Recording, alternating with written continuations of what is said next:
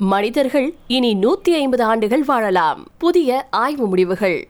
வயசை குறைக்கும் ஆய்வுல இருக்கக்கூடிய விஞ்ஞானிகள் நூத்தி ஐம்பது ஆண்டுகளுக்கு மேலா வாழக்கூடிய முதல் மனிதன் ஏற்கனவே பிறந்துட்டா அப்படின்னு சொல்லிருக்காங்க அதாவது இப்ப இருக்கக்கூடிய குழந்தைகள் எதிர்கால விஞ்ஞான ஆய்வுகளின் வசதியால சுலபமா நூத்தி ஐம்பது வயசை கடக்க முடியும் அப்படிங்கிறது தான் இதனுடைய பொருள். எழுபது எண்பது வயது ஆனாலே நாம முதுமையின் இறுதி பருவத்தை உணர்றோம். அப்போ நாம செய்யறதுக்கு ஒண்ணுமே இல்ல அப்படிங்கறது மாதிரியான இப்போதைய யதார்த்தம் எதிர்காலத்துல நூத்தி ஐம்பது இருநூறு ஆண்டுகள் அப்படின்னு மனுஷங்க வாழ்ந்தா அவங்க என்ன செய்வாங்க அப்படிங்கறதே சுவாரஸ்யமான ஒரு விஷயமா இருக்கு.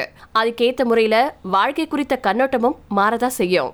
இப்போ வாழக்கூடிய மிக வயதான மனிதர் லூசில் ராண்டன்.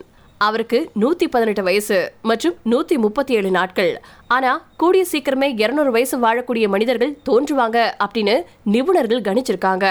பிரான்ஸ்ல வசிக்கக்கூடிய லூசில் ராண்டன் ஆயிரத்தி தொள்ளாயிரத்தி நாலாவது வருஷம் பிப்ரவரியில பிறந்தாரு. ஆனா ஆயுள் கணக்க ஆய்வு செய்யக்கூடிய உயிரியல் நிபுணர் ஒருத்தர் இந்த சாதனைய சில தலைமுறைகள்ல வெல்ல முடியும் அப்படின்னு சொல்லியிருக்காரு. நீண்ட ஆயுள் மற்றும் நீண்ட காலம் வாழ்றத பத்தி புத்தகத்தை எழுதிருக்கக்கூடிய டாக்டர் ஆண்ட்ரூஸ்டீன் ஊடகங்கள் கிட்ட சொல்லும்போது ஒரு மனுஷன் உண்மையிலுமே இருநூறு வயசு வரைக்கும் வாழ முடியாது அப்படின்னு சொல்றதுக்கு எந்த காரணமும் இல்ல அப்படின்னு சொல்லியிருக்காரு. இது போக நாம எவ்வளவு காலம் வாழ முடியும் அப்படின்னு சொல்ற அளவுக்கு நம்ம உயிரை பறிக்கும் எந்த தடையும் இருக்கிறதா நான் நினைக்கல அப்படின்னு அவர் சொல்லியிருக்காரு.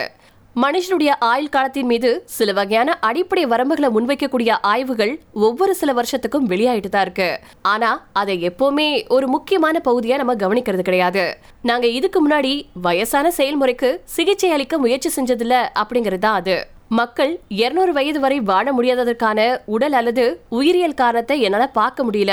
அதை சாத்தியமாக்கக்கூடிய வகையில உயிரியல் மருத்துவ அறிவியலை நாம உருவாக்க முடியுமா அப்படிங்கறது தான் சவாலே அப்படின்னு அவர் நம்பிக்கையோட சொல்லியிருக்காரு.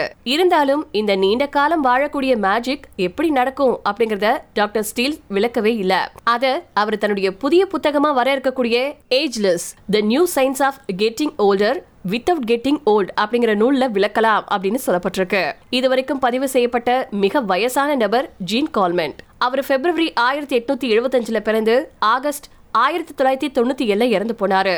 இந்த மனிதர் மொத்தமா நூத்தி இருபத்தி ரெண்டு ஆண்டுகள் நூத்தி அறுபத்தி நாலு நாட்கள் வாழ்ந்திருக்காரு. ஆயிரத்தி எட்நூத்தி தொண்ணூத்தி ஏழுல பிறந்து ரெண்டாயிரத்தி பதிமூணுல இறந்து போன ஜிரோமன் கிமுரா அவர் மிகவும் வயதான ஆண் அப்படிங்கறதோட அவருடைய வயசு பத்தின ஆதாரங்களும் நிரூபிக்கப்பட்டிருக்கு. ரஷ்யாவை சேர்ந்த டாக்டர் பீட்டர் ஃபெடிசேவ் அப்படிங்கிறவரு மூலக்கூறு இயற்பியல் விஞ்ஞானி. அவரு செயற்கை நுண்ணறிவு உயிரியல் மருத்துவ நிறுவனமான ஜெரோவை நடத்திட்டு வந்துட்டு இருக்காரு. இவரை பொறுத்த வரைக்கும் இத்தகைய வாழ்க்கை நீட்டிப்பு அப்படிங்கிறது அவங்களுடைய ஆயுள் காலத்தை கூட்டினாலும் அவங்களுடைய வாழ்க்கை வாழ்க்கை தரம் அதாவது உயிரியல் காரணிகள் குறையும் அப்படிங்கிறதே சொல்லியிருக்காரு. இதன்படி மக்கள் நீண்ட காலம் வாழ்ந்தாலும் செயலின்றி இருப்பார்கள் ஆக்டிவா அவங்களால வாழ முடியாது அப்படின்னும் இது முதுமை குறித்த பிரச்சனை அப்படின்னு அவர் சொல்லியிருக்காரு.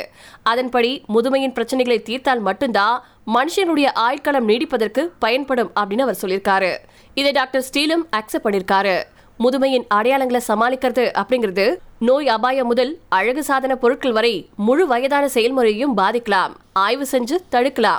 இதுதான் முதுமையை மாற்றக்கூடிய மருத்துவத்தின் இலக்கு அப்படின்னு டாக்டர் ஸ்டீன் சொல்லியிருக்காரு.